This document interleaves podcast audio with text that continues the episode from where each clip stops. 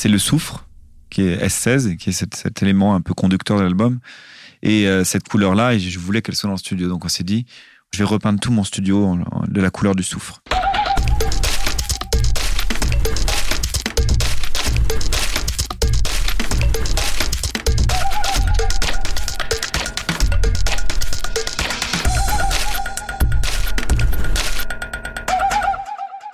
Bienvenue dans Puzzle. Je suis Julien Bordier et vous écoutez Dans le décor. Une fois par mois, je pousse la porte d'un lieu cher à un artiste pour une visite en sa compagnie. Dans le décor, c'est donc une rencontre en forme d'exploration sonore pour redécouvrir le parcours d'une personnalité, sonder ses inspirations et faire l'état des lieux de ses projets. Les murs avaient des oreilles, maintenant, ils ont une voix. Cette semaine, Puzzle met de la couleur sur les murs de ses chroniques. Après le rose de lundi, mardi et mercredi, pour soutenir en ce mois d'octobre la campagne de lutte contre le cancer du sein organisée par l'association Ruban Rose, j'ajoute aujourd'hui une couche de jaune pâle. Direction le 10e arrondissement de Paris, où j'ai rendez-vous dans l'antre de Johan Lemoine, plus connu sous le nom de Woodkid. Dans S16, c'est son titre, référence au symbole chimique du soufre, le déchaînement titanesque des machines côtoie la vulnérabilité des émotions humaines. Les questionnements intimes du jeune homme de 37 ans le conduisent à bâtir des symphonies de poche où se mêlent l'organique et le mécanique.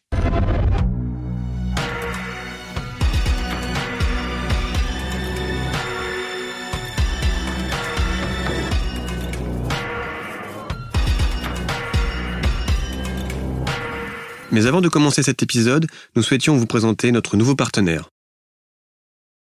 Tel un savant dans son labo, Woodkid n'assemble pas seulement dans son studio de la musique, il modélise aussi de nouveaux univers dans une vaste pièce qu'il appelle son atelier. Barbe, casquette, t-shirt, pantalon et boots noirs, Woodkid a enfilé sa tenue de combat. Concentré, précis, il explique son processus de création à la fois sonore et visuel. Précisons qu'on est bien content d'assister à son retour aux affaires musicales. En 2013, il avait annoncé dans un message posté sur Facebook vouloir faire du cinéma sa priorité et passer à autre chose. Quand j'ai fait cette annonce, je voulais simplement dire que j'étais fatigué et surtout que j'étais arrivé au bout euh, de The Golden Age, de mon premier album. J'étais arrivé au bout de ma tournée, j'étais arrivé au bout de ce que j'avais à dire autour de ces thèmes-là et que j'avais surtout besoin de me reposer, de passer à autre chose. Euh, d'ailleurs, dans ce message, je dis je vais m'arrêter pour faire d'autres formes de musique, pour continuer la musique, mais d'autres manières. Ce que j'ai fait d'ailleurs. Je pensais pas que ça allait durer aussi longtemps, mais euh, j'avais surtout aussi envie d'essayer d'écrire un film et de le réaliser. Et puis je me suis rendu compte euh, avec le temps que j'étais pas, j'étais pas prêt. J'ai essayé plein de choses, puis je change d'avis tout le temps. À ce moment-là, je suis pas très bien dans mes baskets, donc en fait, j'arrive pas à stabiliser euh, un projet, une idée. Euh, j'arrive pas à me projeter en fait. Donc, je commence à refaire un tout petit peu de musique dans un format pop. Puis en même temps, je me dis souvent que je peux, je pourrais faire un film quand j'ai 60 ans. ce sera compliqué peut-être d'aller sauter dans tous les sens sur scène à cet âge-là. Donc peut-être que la priorité, elle est de refaire un album là. Cet album, c'est S16, un disque enregistré un peu partout dans le monde et conçu ici à Paris dans le studio de Woodkid. Un espace de quelques mètres carrés où il a travaillé avec le musicien Tanguy Destable, alias Tepre. Lui est souvent à ce, bureau-là, donc il y a un bureau euh, avec un ordinateur, euh, une paire de, moniteurs, enfin d'enceintes. Vous, vous êtes assis dans un canapé jaune qui est celui dans lequel je suis d'habitude assis quand on, travaille sur l'album en fait, et puis il y a une espèce de ping-pong entre nous. On voit un peu le jour, il y a mon piano à ma droite, une guitare au fond, deux, trois trucs au mur, euh, pas mal de mousse acoustique, une série de claviers, euh, un peu de bazar par terre. et c'est à peu près tout. Depuis The Golden Age, Woodkid a multiplié les collaborations pour le cinéma, la danse ou la mode. Qu'a-t-il appris au cours de ces sept dernières années sur la musique et sur lui? La déconstruction, le silence, j'ai appris des choses de ma voix aussi que je ne pensais pas être capable de faire, que je peux faire maintenant, monter beaucoup plus haut, descendre beaucoup plus bas. Euh, mais aussi des, manières d'interpréter qui sont différentes. Euh, j'ai appris plein de choses aussi sur l'orchestre, sur la manière dont on peut l'utiliser. Des choses moins littérales, des choses qui sont plus euh, héritées de compositeurs contemporains et moins de compositeurs classiques. Qu'est-ce que j'ai appris? J'ai appris que je savais pas grand-chose aussi et que du coup j'avais aussi le droit de me reposer sur les autres euh, qui savent mieux, euh, sur des gens qui peuvent m'apporter beaucoup et apporter à mon projet et que c'était pas forcément quelque chose de si solo que ça, qui avait une force dans le collectif. Ça j'ai appris aussi avec cet album. Parce que pour le premier, tu avais tendance à vouloir tout faire toi-même Oui, j'ai fait, j'avais une espèce de force adolescente quand je l'ai fait le premier. J'avais, je pensais tout savoir du monde. Euh, je regrette pas du tout une seule seconde ce, ce, premier album, mais je pourrais plus le faire de la même manière parce que je me suis rendu compte qu'en fait, je savais pas grand chose. Euh, mais cette énergie-là, elle était géniale parce que j'aurais pas pu mettre au monde mon premier album si j'avais pas eu ce, cette folie-là. Euh, cet album-là, S16, qui arrive, lui, par contre, il parle plus d'un aveu de faiblesse. Il est, c'est un album un peu plus, un peu plus honnête. Euh, mais euh, c'est un album un peu moins où je suis un peu moins tendre avec moi-même mais où la musique elle-même est un peu plus tendre ça c'est oui c'est un truc que j'ai découvert de moi qui est, qui est assez cool c'était de se dire euh, en fait il y a beaucoup de force à dire qu'on est un peu faible la force et la faiblesse, ce sont deux pôles qu'on ouais. retrouve souvent dans ta musique. Dans ta musique, il y a souvent une dichotomie ouais. entre les machines et l'humain, ouais. le dominant, le dominé. Mhm. Mm -hmm. On peut en trouver plein comme ça, je trouve. Tu es toujours comme ça en train de jouer entre deux, entre ces tensions-là, entre ces, polarités-là? Oui, parce qu'elles sont humaines et parce qu'entre ces, entre, dans ces tensions-là, il il y a toutes les couleurs intermédiaires qui font que le monde n'est pas binaire, contrairement à ce qu'on voudrait nous faire croire. Euh, moi, j'aime bien dire que j'aime travailler aux frontières parce que c'est aux frontières qu'il y a, y a l'arc-en-ciel, qu'il y a toutes les, il y a toutes les iridescences et toutes les couleurs intermédiaires. Euh, j'aime la frontière du son et de l'image parce qu'il y a plein de choses qui s'y passent. J'aime euh, les frontières du genre, j'aime, euh, j'aime les frontières du, J'aime les frontières musicales aussi euh, entre entre euh, les frontières de classe, c'est-à-dire entre ce qu'on va appeler musique populaire ou musique intellectuelle, qui sont pour moi des classifications très imaginaires. Pour moi, j'ai du mal à. Pour moi, j'aime bien me balader en fait. Tout ça est une balade, donc j'aime bien tracer les lignes entre ces mondes-là un truc entre l'ombre et la lumière aussi, entre le noir et le, lumineux. En fait, je crois que l'album, il est. L'album, il parle de tout ce qu'il y a entre, entre je vais bien et je vais pas bien. Il y, a, il y a tout ce qu'il y a entre les deux, en fait, qui est, qui est, qui est intéressant pour moi. Silence the wildness. Your embrace clears the storm in my head. Why do I love you more when I'm wasted? I only welcome care when I'm wounded. Dans ton studio, il y a donc le piano et la guitare. Alors Ouais. la guitare, dans ta musique, il n'y a pas de guitare, enfin, Non. il n'y a pas de batterie, il n'y a Non. pas de basse, il n'y a pas la Ouais. structure euh, habituelle du rock. Et pourtant, il y a cette guitare acoustique, cette Martine. Ouais. Donc, elle sert à quoi cette guitare dans le studio? Alors pour être très honnête, c'est pas ma guitare, c'est celle de Tanguy euh, qui l'a amenée ici. Euh, c'est très paradoxal mon rapport à la guitare parce que c'est un instrument que j'adore. Euh, c'est un instrument sur lequel j'adore chanter. Mais c'est un instrument qui dans ma musique me procure une sensation de trop commune. Dans ma musique, j'ai toujours envie d'être dans, une- dans un inconfort.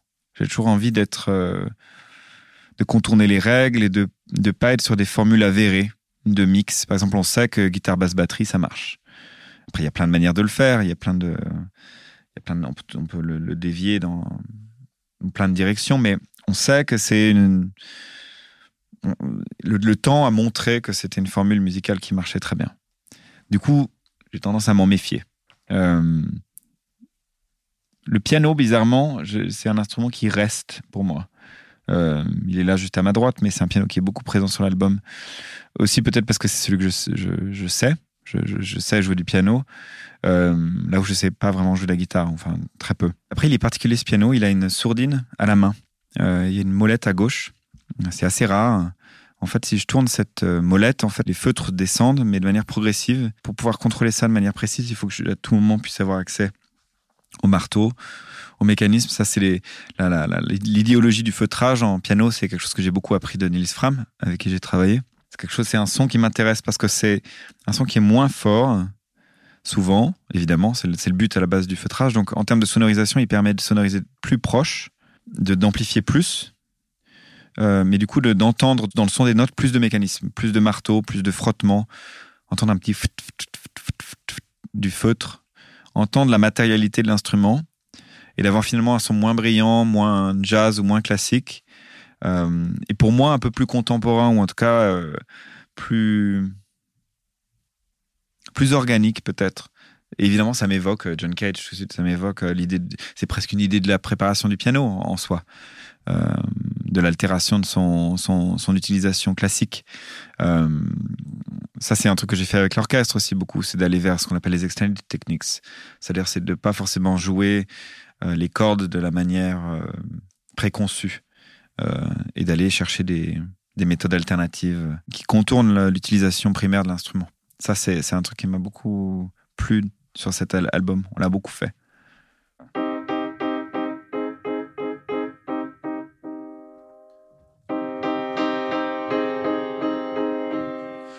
Donc là, ça c'est un son de piano assez, on va dire, classique. Et là, donc j'ai la petite molette. Ça, je peux la monter, la descendre. Et en fait, d'un coup, évidemment, là, mon piano, il est feutré. Sauf que de l'enregistrer à ces distances, je vais pas avoir assez de volume, donc je vais me rapprocher. Là, on va commencer à entendre plein de, petits artefacts, de petites, euh, de petites choses qui traînent, de, de, mécanismes en fait, qui sont vraiment, qui est le bruit de mes marteaux en fait. On a l'impression que le piano devient vraiment une machine. Ça c'est Yellow.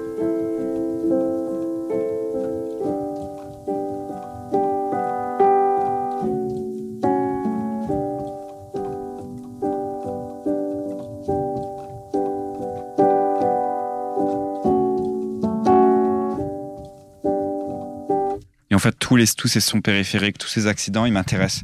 Parce qu'en fait, ils sont, euh, sont presque plus humains, en fait. C'est comme si la machine devenait presque plus humaine qu'un piano, euh, un piano bien lustré, bien brillant, bien classique, en fait, où, tout, rien ne doit dépasser. Moi, j'aime que tout dépasse et tout déborde.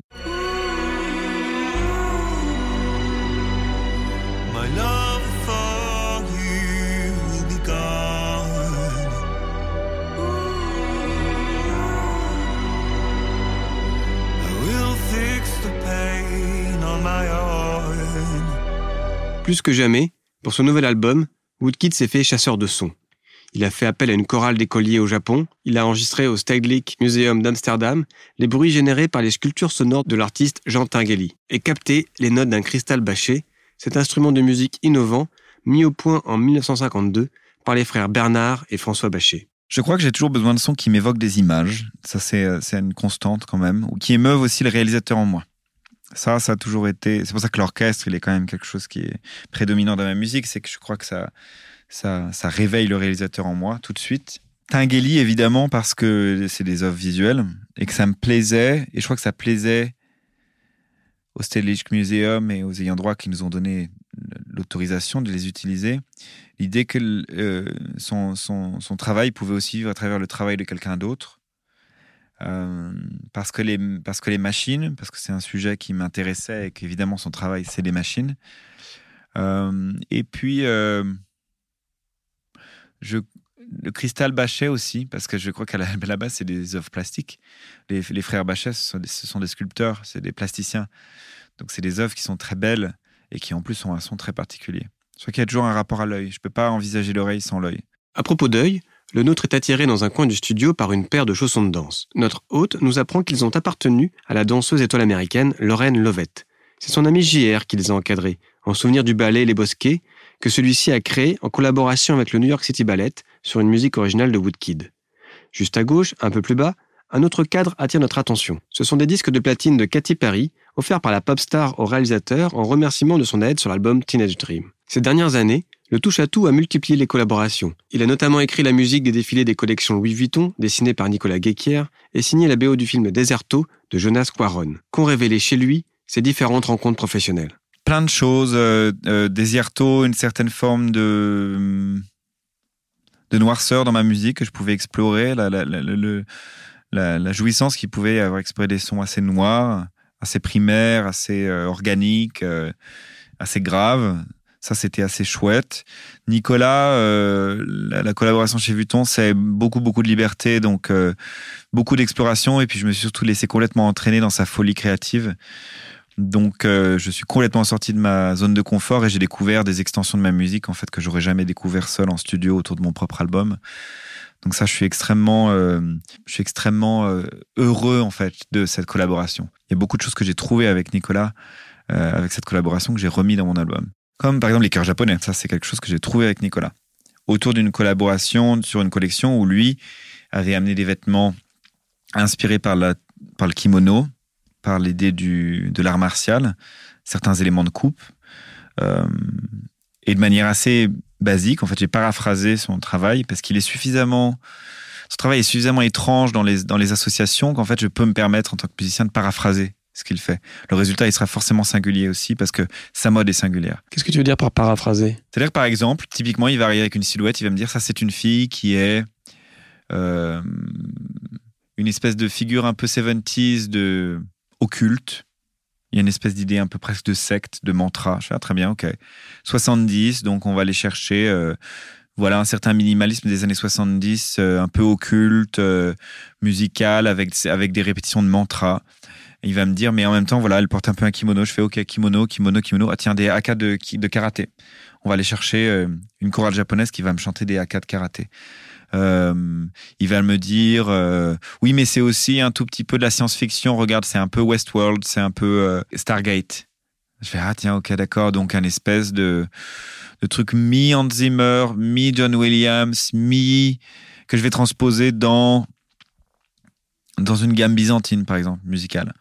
Euh, et puis je vais mélanger tout ça, je vais faire une espèce de cocktail fou, déconstruit, reconstruit, euh, et puis ça va donner ce que ça donne, ce qui est quand même une collaboration assez folle.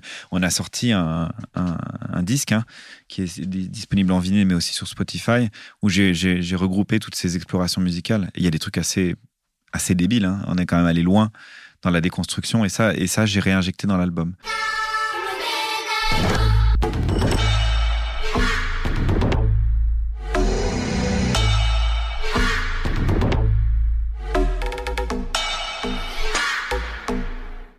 Que j'ai appris J'ai appris le silence aussi. Il y a des moments aussi, euh, sur des, pièces de 12-16 minutes, il fallait aussi des moments euh, d'ouverture et de simplicité, de minimalisme. Ça, je l'ai ramené aussi dans l'album. Ce qu'il n'y avait pas vraiment euh, sur mon premier disque. Golden Age, c'est un peu la grosse tartinade quand même. Hein. C'est, il y en a tout le temps, tout le temps, tout le temps, et puis il y a peu de ruptures. Il y a beaucoup de ruptures sur cet album. Si tu, à la manière de Nicolas Guéquier, devais paraphraser ton propre album? Si je le paraphrasais, par exemple, visuellement, ce serait, euh, ce serait un couple qui se déchire, euh, qui est dans les bras l'un de l'autre, et, et euh, un homme au bord de la rupture, alcoolique certainement, ou emprunt aux addictions. Si je devais le paraphraser, ce serait ça. Mais là, ça marche pas pour moi. Si je le paraphrase en tant que réalisateur, j'arrive, euh, euh, mais je fais pas vraiment mon job. Euh, mon travail de réalisateur là-dessus, il était plutôt d'y amener un, autre degré de lecture, qui était ce degré fractal supérieur des grandes forces du monde. Comment arriver à avoir à la fois l'oreille et en même temps penser aussi à l'œil? Est-ce que les deux choses vont de pair ou au contraire c'est deux temps différents? Non, ça peut être deux temps différents, mais globalement c'est tout le temps un peu ensemble. Disons que quand je, quand je fais cet album, je me baigne dans cet univers industriel, dans ces images-là. Je visite des endroits, j'ai des moodboards au mur dans, dans l'atelier à côté. Euh, y a, je suis derrière mes ordinateurs, je fais des petits tests 3D en même temps. Je cherche des. Tiens, cette image avec ce son, ça raconte ça, ça me dérange, ça me, ça m'attire, ça, ça crée cette émotion-là. Euh, donc c'est toujours un peu là. Hein. C'est dans les champs lexicaux, c'est dans c'est dans les références, c'est dans la couleur de ce studio-là. L'œil, il est toujours, euh, il est toujours là. Le, le pale yellow, c'est vraiment ce, cette couleur-là? C'est le soufre, qui est S16, qui est cet, élément un peu conducteur de l'album. Et euh, cette couleur-là, je voulais qu'elle soit dans le studio. Donc on s'est dit, je vais repeindre tout mon studio de la couleur du soufre.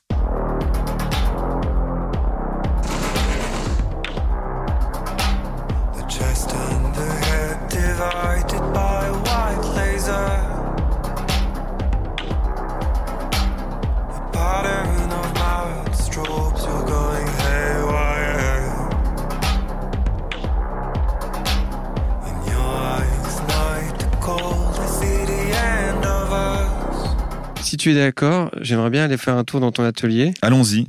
Je drive. Je te suis. Alors je conduis, là j'ouvre la porte. Et je sors. Donc là on est dans le couloir. Il y a toutes mes petites équipes là. Il y a tout mon petit management.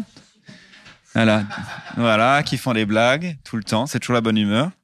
C'est pas vrai, c'est pas toujours la bonne humeur d'ailleurs. Mais là c'est la bonne humeur aujourd'hui. Là il y a un mur de Polaroid avec tous les gens qui passent par là. Et à droite il y a un ah, des, quoi alors ah, des, petits, des, petits, disques d'or, des petits disques de platine, des petites choses pour se pour se la raconter. Pour l'amour propre. Exactement. Une petite pompe à gel hydroalcoolique. Ça fait jamais de mal. Euh, une cuisine. Et puis là, on a euh, voilà mon studio qui est vraiment le, le cœur de, le cœur de la, la fabrique visuelle de l'album. Donc il y a plein de recherches en cours dont on ne peut pas vraiment parler parce qu'elles sont encore confidentielles. Mais euh, il y a plein de choses. Il y a des, y a des petits t-shirts euh, sur lesquels on travaille euh, pour le merchandising. Il y a plein d'outils. Il y a des casques et des masques à gaz qui sont des, des, petites reliques du premier clip Goliath qu'on a tourné en Europe de l'Est. Il y a, il y a pas mal de trucs un peu, un peu tech. Il y a beaucoup de câbles, beaucoup de d'éléments pour le, studio photo aussi qu'on utilise souvent. Il y a des gélatines pour filtrer la couleur, un escabeau. Qu'est-ce qu'on a? On a, euh, on a des bottes, on a des. Ça, ce sont les casques euh, du clip? Ouais, c'est les casques qui ont servi. Alors pas tous, c'est certain, c'est, c'est- ça fait partie des recherches. J'avais un peu envie de m'amuser autour de l'imagerie industrielle. euh, euh, donc voilà. Même le choix du casque n'est pas un détail. Non, bien, sûr que non. C'est un, élément très fort du premier clip. Je pense visuellement la, la vision de de Grégory, donc mon acteur qui joue le rôle de, David avec ce casque jaune et ses bretelles jaunes et noires avec ce, ce, petit haut bleu. Il y a, presque une figure de, de BD là-dedans. C'était l'idée de- d'en faire une, une œuvre un peu de science-fiction, euh, mais industrielle. Il y a un calendrier avec des rugbymen nus au mur. Il y a Ça fait partie des recherches aussi. ça fait partie de l'inspiration, on va dire. Ça fait partie de Il y a l'inspiration. une énorme imprimante. Il y a une énorme imprimante, voilà, avec des grands, des grands tirages, parce que, parce que chez Woodkid, on aime bien faire les choses un peu en grand. Sur les t-shirts là qui sont là, Ouais. on retrouve le, le symbole qui est sur. euh, Sur l'album, un peu partout. hein. C'est le nouveau logo de l'album, qui est aussi le logo d'une entreprise fictive que j'ai créée autour de l'album, qui me permet de raconter un peu des histoires parallèles, cette espèce de strate fractale d'histoires euh, qui, qui transposent les histoires d'amour en, en, en fables écologistes, euh, euh, politiques, sociales, en espèce de, de, de grands monstres comme ça. C'est un, un Erlen Meyer. L'Erlen Meyer, c'est la, un des instruments euh, de la chimie. C'est euh, la lettre euh, phi, la lettre grecque phi, une espèce de symbole triangulaire qui représente plutôt une molécule, et S16 sur la droite, qui est le nom de mon album, qui est aussi euh, le symbole, euh, le symbole périodique et le nombre atomique du, du soufre. Donc c'est un, c'est un espèce de logo à mi-chemin entre un logo de la NASA, une espèce d'entreprise pétrochimique et une espèce de, de vision de science-fiction. Voilà, c'est c'est un, j'aime beaucoup ce logo parce qu'il est très évocateur de plein de choses. euh, Il est très mystérieux, il est très symboliste, donc euh, forcément, il ouvre la porte à plein d'interprétations. Et j'aperçois aussi donc une unité centrale avec une manette de jeu. Ouais. Le jeu vidéo, est-ce que ça pourrait pas être aussi une forme de d'expression pour euh, mêler musique, euh, image Ah oui. et puis modélisation de tous ces univers-là? Absolument, ça, ça m'attire beaucoup. Je, sais qu'il y aura peut-être un jour quelque chose qui se fera à ce niveau-là, parce que euh, j'ai été approché déjà plusieurs fois, hein, mais euh, c'est vraiment un, c'est une, c'est une, c'est même si ça a été longtemps le parent pauvre de la culture, aujourd'hui ça a vraiment une, vraie valeur et économique et financière et culturelle. Euh, je pense qu'on commence à se rendre compte que c'est vraiment une forme d'art qui a, qui est majeure, qui est pas juste un truc de geek ou un truc d'enfant c'est, c'est, c'est une- ça, ça a influencé toute une génération. Et maintenant que nous, notre génération, on est aux manettes, euh, sans, sans mauvais jeu de mots, euh, de la culture, je pense qu'on on, on est beaucoup moins. euh, euh, on a beaucoup, on a aucune honte à dire oui, bah oui, j'ai grandi avec Mario Bros, j'ai grandi avec moi, pour ma part, Final Fantasy, j'ai grandi avec la- une certaine culture euh, qui, euh, qui, qui, qui est très visible dans mon travail. Il est l'heure de laisser Woodkid dans son studio au mur jaune pâle. Demain, vous avez rendez-vous avec Jonathan et Zen, qui, comme d'habitude, vous en feront voir de toutes les couleurs. Je vous donne rendez-vous jeudi prochain. À bientôt.